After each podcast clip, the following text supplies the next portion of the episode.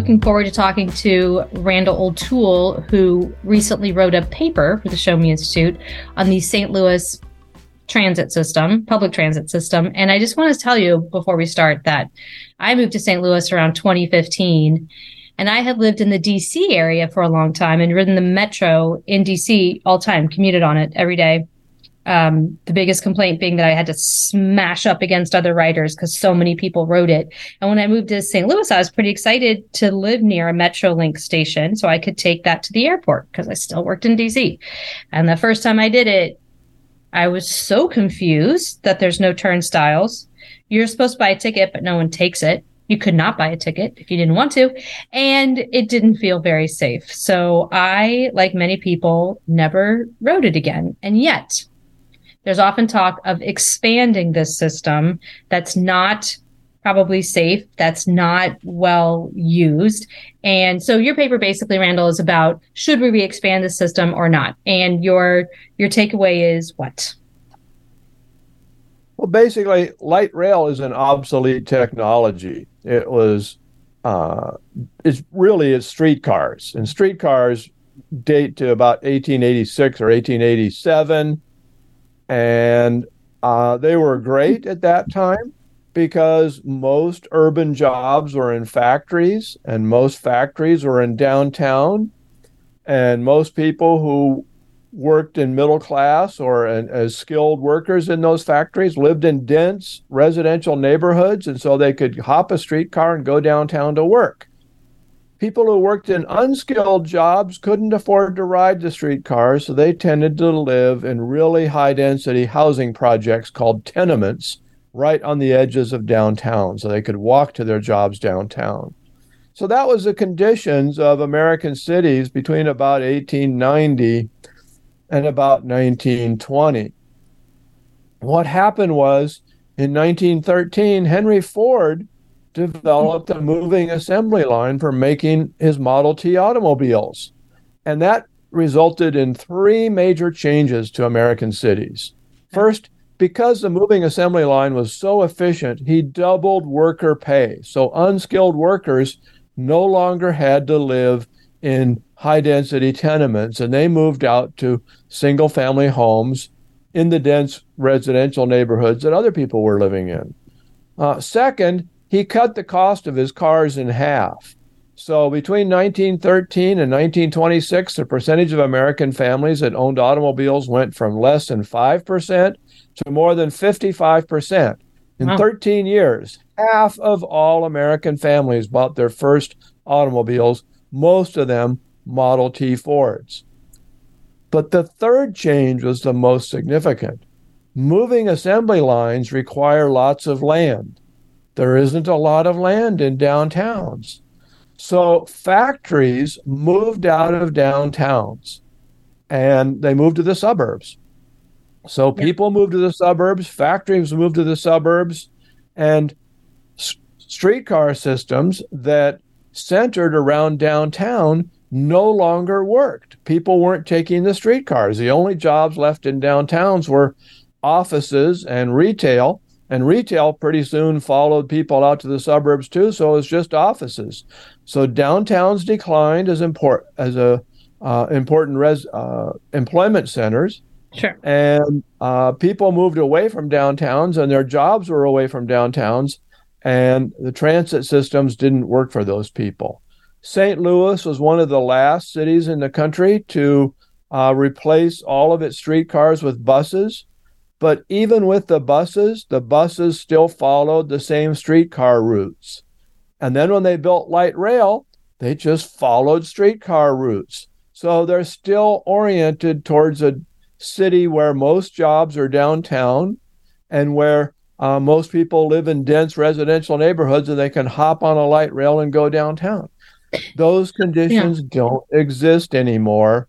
And so They've designed a transit system and they've spent hundreds of millions of dollars building a transit system that fits perfectly for 1910 but doesn't work at all in 2020. So why is St. Louis's system light rail whereas like the L in Chicago or the Metro in DC is not light rail? What's the distinction? the distinction between light rail and heavy rail, uh, you think that has something to do with weight, and it doesn't. Yeah. Light rail cars actually weigh more than heavy rail cars. What it has to do with is capacity. According to the American Public Transportation Association's transit glossary, light rail is rail transit with a light volume capacity to move people. You can move more people with buses than you can with light rail. Yeah. You can move take more people to more destinations with buses, and they can move faster and uh, uh, cost far less money. So light rail is obsolete on just about every count. Buses are more advanced technologies. They make more sense and they cost a lot less money. So building light rail is something you do only if you have such a surplus of money that you don't know what to do with it and uh, you don't care about the fact that you're not going to be able to carry very many people with it. Don't you think though that there's a sort of a more of a bias against riding buses than there is against light rail? I mean, light rail they look shiny, they're nice, they move fast, and I just think that there's there's this like view that riding the bus is just something that a lot of people just don't want to have to do. And they don't want to have to switch buses a bunch of times and figure out the bus system. Okay, well, uh, what you're saying is light rail doesn't go very many places, so it's real easy to figure out. Yeah. Uh, and so you look at a map and you easily figure out it doesn't go where I want to go, so you don't take it. With buses, they go everywhere. Oh boy, that's sure complicated to figure out which bus I want to take to where I'm going because there are so many choices. I, I don't buy that argument. People know where they want to go and they find the bus that takes them where they want to go it's like uh, there are actually people who say we should tell grocery stores they shouldn't be allowed to sell as many products. We should tell clothing stores they shouldn't be allowed to sell as many clothes, and the shoe stores they shouldn't be allowed to sell as many cho- shoes because that's just too many choices for people to handle. And it'd be a whole lot easier if every shoe looked alike and every uh, shirt looked alike and so on and so forth, so that you wouldn't have to make those kinds of choices. Okay, here's the thing buses uh, tend to be supported by people whose incomes aren't as high. Rail mm-hmm. transit tends to be supported by people who have higher incomes. And so we have, we in the middle class have this impression that buses are for lower class people and rail is for us. But the reality is, we're middle class. We have lots of money. Why do we need billion dollar subsidies to take us where we want to go? Why can't we just go and pay for our own costs, which generally means we're going to drive a car and people who drive cars are paying 96% of the cost of, of their travel. There is a little bit of subsidy, but it's not that much. Whereas yeah. with light rail transit, about 80% to 95% of the costs are subsidies. So, um, so what, what they wanted. The thing. Here's mm-hmm. the thing: buses can go faster than light rail. Light rail in in uh, St. Louis actually has the fastest light rail system in the country, and it goes about 26, 27 miles an hour. Mm-hmm. There are bus lines in this country that average 55 miles an hour or more. There's a wow. lot of them that average over 45 miles an hour. So Hmm. Uh, the idea that light rail is fast is just a, a misconception. The idea that light rail is uh, only is the only way to appeal to middle class people is also a misconception.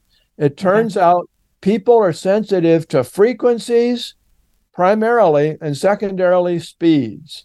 So if you run a bus every half hour and you replace it with a light rail that you run every eight minutes, of course, you're going to get more riders on the light rail because it's more frequent. And you, people don't have to look up a schedule to find out when their next transit vehicle is coming. They just right. walk down to the corner and they know it's going to come every every eight minutes. Right. Well, if you ran your buses every eight minutes, you'd get the same kind of free of uh, ridership response. But we don't do that. We only do that for light rail. So what what is being proposed in St. Louis right now? The Metro Link for people who are listening and don't know anything about it. It kind of it sort of runs east west. It runs from the uh, other side of the river in Illinois, and it runs downtown. It goes out by the uh, hospital complexes and it goes out to Clayton, and that's about where it ends, which is not very far. There's a little bit of movement around those, but it doesn't run from the north to the south, and that's what's being proposed. And in St. Louis, in particular, a particular artifact of St. Louis is that north south, there's a bit of divide in St. Louis. So the idea would be, I guess, if the Metrolink connects these two, maybe the whole city is more connected feeling. But but your point is we're going to spend a whole bunch of money to try to get that feeling and no one's going to write it. Well, first of all, the existing light rail in St. Louis does have some interesting characteristics. It is runs exclusively in its own right of way, whereas most light rail lines, the trains run in the streets for at least part of their uh, routes. And because they run in the streets, and you have essentially 300,000 pound trains running up against 150 pound pedestrians or 3,000 pound automobiles, mm-hmm. you get a lot of carnage. A lot of people die uh, when light when they're struck by light rail vehicles.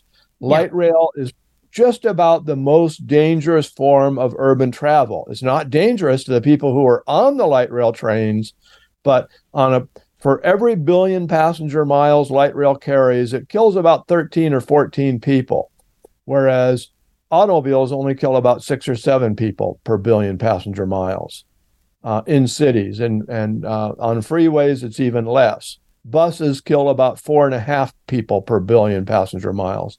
So light rail is really dangerous. So what is the advantage of light rail? It's slow, it's not going to go where most people want to go. It goes close to downtown, but doesn't quite meet downtown. So if you have a job downtown, you're going to have to switch to another light rail train to go downtown. Uh, but it doesn't really go anywhere else. It doesn't go any to any major job centers like Westport Plaza, uh, which is one of the biggest job centers in St. Louis and has right. fairly poor transit service. Uh, it doesn't go to St. Charles County, which has 130,000 jobs and 300,000 people and gets almost no transit service at all. Uh, it's a huge part of the St. Louis metropolitan area, but it doesn't get any light rail, doesn't hardly get any bus service. So what we have is a, a, a modern 21st century urban area, and Metro wants to apply 19th century technologies and 19th century route systems to that urban area. Now, if you look at urban areas around the country, Chicago, for example, uh, well over half the people in downtown Chicago who worked in downtown Chicago before the pandemic were taking transit to work. If you look at Seattle, more than half the people in downtown Seattle were taking transit to work. You look at Portland, uh, 40 more than 40% of downtown Portland employees were taking transit to work. You look outside of the downtowns and it's about 3%. So yeah. the transit systems in Chicago and Seattle and Portland work great for downtown people and only about 3% of people outside of downtown were taking transit to work. That didn't work for people outside of downtown. St. Louis is uh, uh, transit system is so inferior that only 10% of downtown employees were taking transit to work before the pandemic. So yeah. St. Louis transit didn't even work very well for downtown employees. No, outside of downtown, it was less than 3%, just like Chicago and Portland and Seattle. So you've got a system that doesn't work very well for downtown employees. It doesn't work hardly at all for anybody anywhere else. And all they can think of to do is more of the same. Yeah. St. Louis's transit system carried more people in 1991 before they started building light rail than it did in 2019 after they had more miles of light rail than any other city in the Midwest. Really? This hmm. gargantuan light rail system that cost a huge amount of money, and their ridership, total ridership, was lower than before they started building light rail. To me, yeah. that's evidence that this whole system is a failure and they need to change strategies. I'm just going to go back though, if for folks who don't understand, you go up to the station, there is no there, there are no people at the station necessarily. There are ticket machines. You put in money and buy a ticket. No one takes your ticket. There's no turnstile. You don't necessarily have to buy a ticket. You could walk up and get on a Metro Rail uh, train without buying a ticket. There's a chance that somebody might approach you who works for the Metro Rail system and ask you for your ticket, but it's a very random chance and it's not very high. And it doesn't take long for people who uh, are interested in traveling from point A to point B to commit crimes, jump back on and go back to point A again to figure out that this is a great system uh, for exactly that. And then, and I think the crime piece, the danger piece of the Metro Rail has got to be one of the big reasons why it failed. In fact, seems to me that neighborhoods that have a metro rail station normally that would be like a perk for a neighborhood and in this case it can be a detriment because it it brings crime in and there's an easy escape route because there's nothing stopping you from jumping on that train well, you're finding that amazing, but that's the way every light rail system in the country works. The the fare system is an honor system. It's only the heavy rail and commuter rail systems mm. And most buses where uh, somebody's actually monitoring to make sure people have paid fares before they board the trains or the buses. So uh, it turns out that light rail uh, has a f- honor system and it also has the highest crime rate of any form of transit in the country. The only thing that comes close is San Francisco trolley buses, which guess what? Are on an honor system as well. And uh, so they have a per- pretty high crime rate as well. Uh, you might have heard of the broken windows hypothesis, which is somebody figured out that if, if a building has one broken window that uh, and nobody fixes it, that soon pretty soon they're all going to be broken. Somebody realizes nobody's monitoring that, and so it's fun to break windows. Uh, if what that says is if if you let people commit the crime of fare evasion, they're going to realize they can commit other crimes as well, which is why light rail has the highest crime rate of any kind of urban transit in the United States. Hmm. Uh, St. Louis's crime rate isn't anywhere near as high as some other light rail cities. The worst is Minneapolis, which has like 600 crimes per uh, billion passenger miles, whereas St. Louis is about 100. Mm. That's still uh, more than the average for transit as a whole.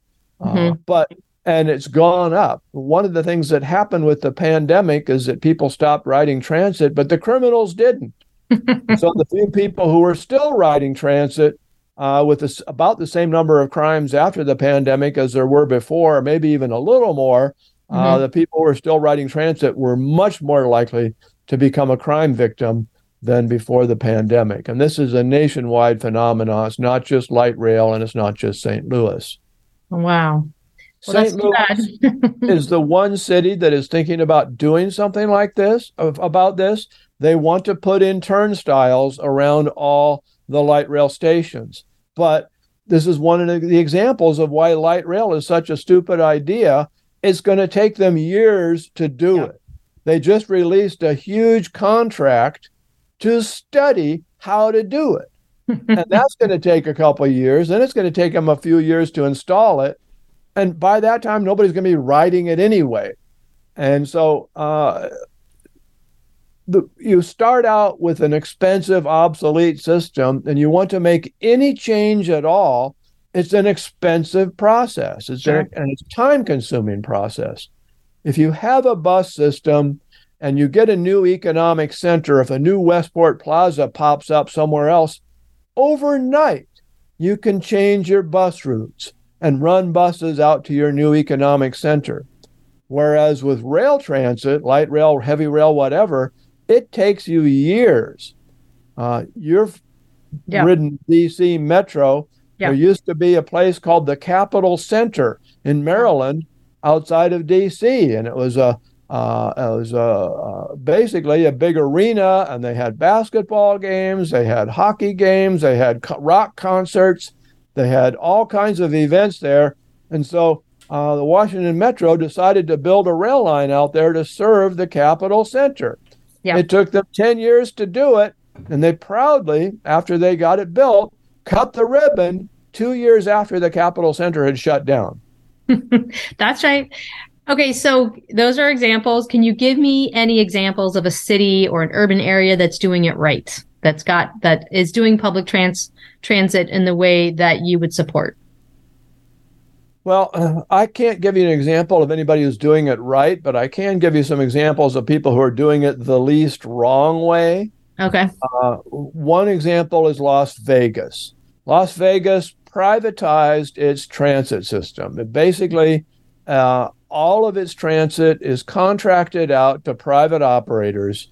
The city defines the route map and then uh, tells and oftentimes it buys the buses and then leases them to the private operators the private operators do the maintenance they run the buses uh, they and and in doing so the it turns out a private operator can run a bus for half the cost of what it costs the public to run that same hmm. bus so surprising and it's not because of unions because the, the a lot of these private operators are unionized too it's it's just because government is so wasteful and inefficient. So that means they're able to run twice as many buses for the same amount of money as uh, uh, they would be able to run if they ran them themselves. Hmm. So that to me is an example of of one thing that could be done to uh, make transit better. And they and Las Vegas has done all kinds of interesting experiments with uh, different kinds of buses, double decker buses, uh, uh, elongated buses uh, bus rapid transit. You know, so hmm. they've done a lot of different innovation, uh, innovative ideas. Uh, and it's because they have the money to do it. They don't have to charge huge amounts of taxes to pay for their system because the private system is so efficient. Yeah, so I will just say, like, uh, as wrap as a wrap up, that in the paper that uh, the Show Me Institute just released, that you wrote, you do suggest how we could address the St. Louis metro area public transport uh, need through a bus system that takes advantage of our um, of our major highways that supports our major employment centers and it's kind of a spoken like a hub and spoke system right like an airport. And you think that this would be a system that could work for the entire metro area? Sorry. yes if you look at most airlines uh, they have multiple hubs and they fly planes between the hubs and then away from each hub they fly radial planes that go to all the cities around that hub. And so it might take two planes for you to get to where you're going you might even need to if you're going from a small town to a small town you might even need to change planes twice yeah. but you get there pretty fast with this hub and spoke system so uh, it turns out American cities have a lot of economic centers, and in many cases, the economic centers actually have more jobs than the down than the historic downtowns had. And yet, transit systems work on a hub and spoke system with the downtown as the sole hub. Right. So I said, how could we redefine the system so that we recognize that there's a lot of economic centers and we have a hub and spoke system with all of the serving all of these economic centers. So it turns out most of the economic centers are located on a freeway, oftentimes yep. on the intersection of two freeways. So I said, well, let's put a transit center, and I don't mean a big fancy building. I just mean some uh, uh, bus stops. Let's put a transit center next to uh, the freeway interchange that serves the major economic centers around St. Louis, like Westport Plaza, like right. Belleville, like East St. Louis, like uh, you know Alton, and so on and so forth, and then run nonstop buses from every economic center to every other economic center, and run them five times an hour during the busy parts of the day, maybe only three or four times an hour other times of the day, but at least five times an hour during the busy parts of the day. And then run radial buses away from each economic center to serve the local neighborhoods around those centers. Those would be local buses that would run, still run fairly frequently, but would would not run nonstop. Obviously, they'd stop to serve all the neighborhoods in that area. Well, the buses that would be running on the freeways would be going at 55 miles an hour. And potentially, uh, most cities today, and St. Louis isn't one of them, most cities have high occupancy vehicle lanes right. that don't get congested because only high occupancy vehicles are allowed to use those lanes. So, right. uh, St. Louis could install those lanes to make sure that the buses can run on those lanes and never get congested and never get stuck in traffic. And uh, cars could also use those lanes if they have three or more people in them. But uh, the basic thing is that those lanes would be effectively used and move, move a lot of people faster than congested freeway lanes. So you have buses running around at 55 miles an hour instead of today, which is about 13 miles an hour. And then the radial buses would go maybe 13 miles an hour, but most people, most of their trip would be on a, a nonstop bus. And that means you could get from one corner of the St. Louis area to another corner of the St. Louis area uh, at speeds that are almost competitive with an automobile. Yeah. That would make the transit system far more uh, serving serving far more people than uh, today's transit systems that is oriented around downtown. Yeah. Yeah, I like it. I think it's a really cool map. I'm looking at it now. I, I think uh, it's very interesting because it does recognize that there are multiple uh, employment centers, and you know, there's so many cities across this nation that are trying to revitalize their downtowns and build stadiums and get people downtown, and nobody seems to be taking them up on that offer. But um, but I think this is a really smart system, and so just to like wrap up, if people want to find out more about your work, where can they find you online? Well, I have a, a website called the Anti Planner. Uh, I I don't believe in government planning. I believe government planning does more harm than good. So I call myself the Anti Planner. So Great. if you just Google Anti Planner, I'm the first thing on the list. Or you can go to ti.org nice. slash Anti Planner, and uh, on the anti planner, I have links to all the papers I've written, including the St. Louis paper. Uh, and I have frequent updates about information that's uh, relating to transit and transportation and housing and other urban issues across the country. So uh, that's a good place to go. Of Great. course, you could go to the Show Me Institute website to download my paper, which that's has right. the map we're talking about that I think is uh, uh, has the potential to turn urban transit systems into true 21st century transportation systems. Well, I agree. Thank you so much for joining us to explain it to explain this to everybody this morning. Randal, I do really appreciate it. It's a fascinating topic and you certainly know as much as anyone out there. So thank you so much. Thank you.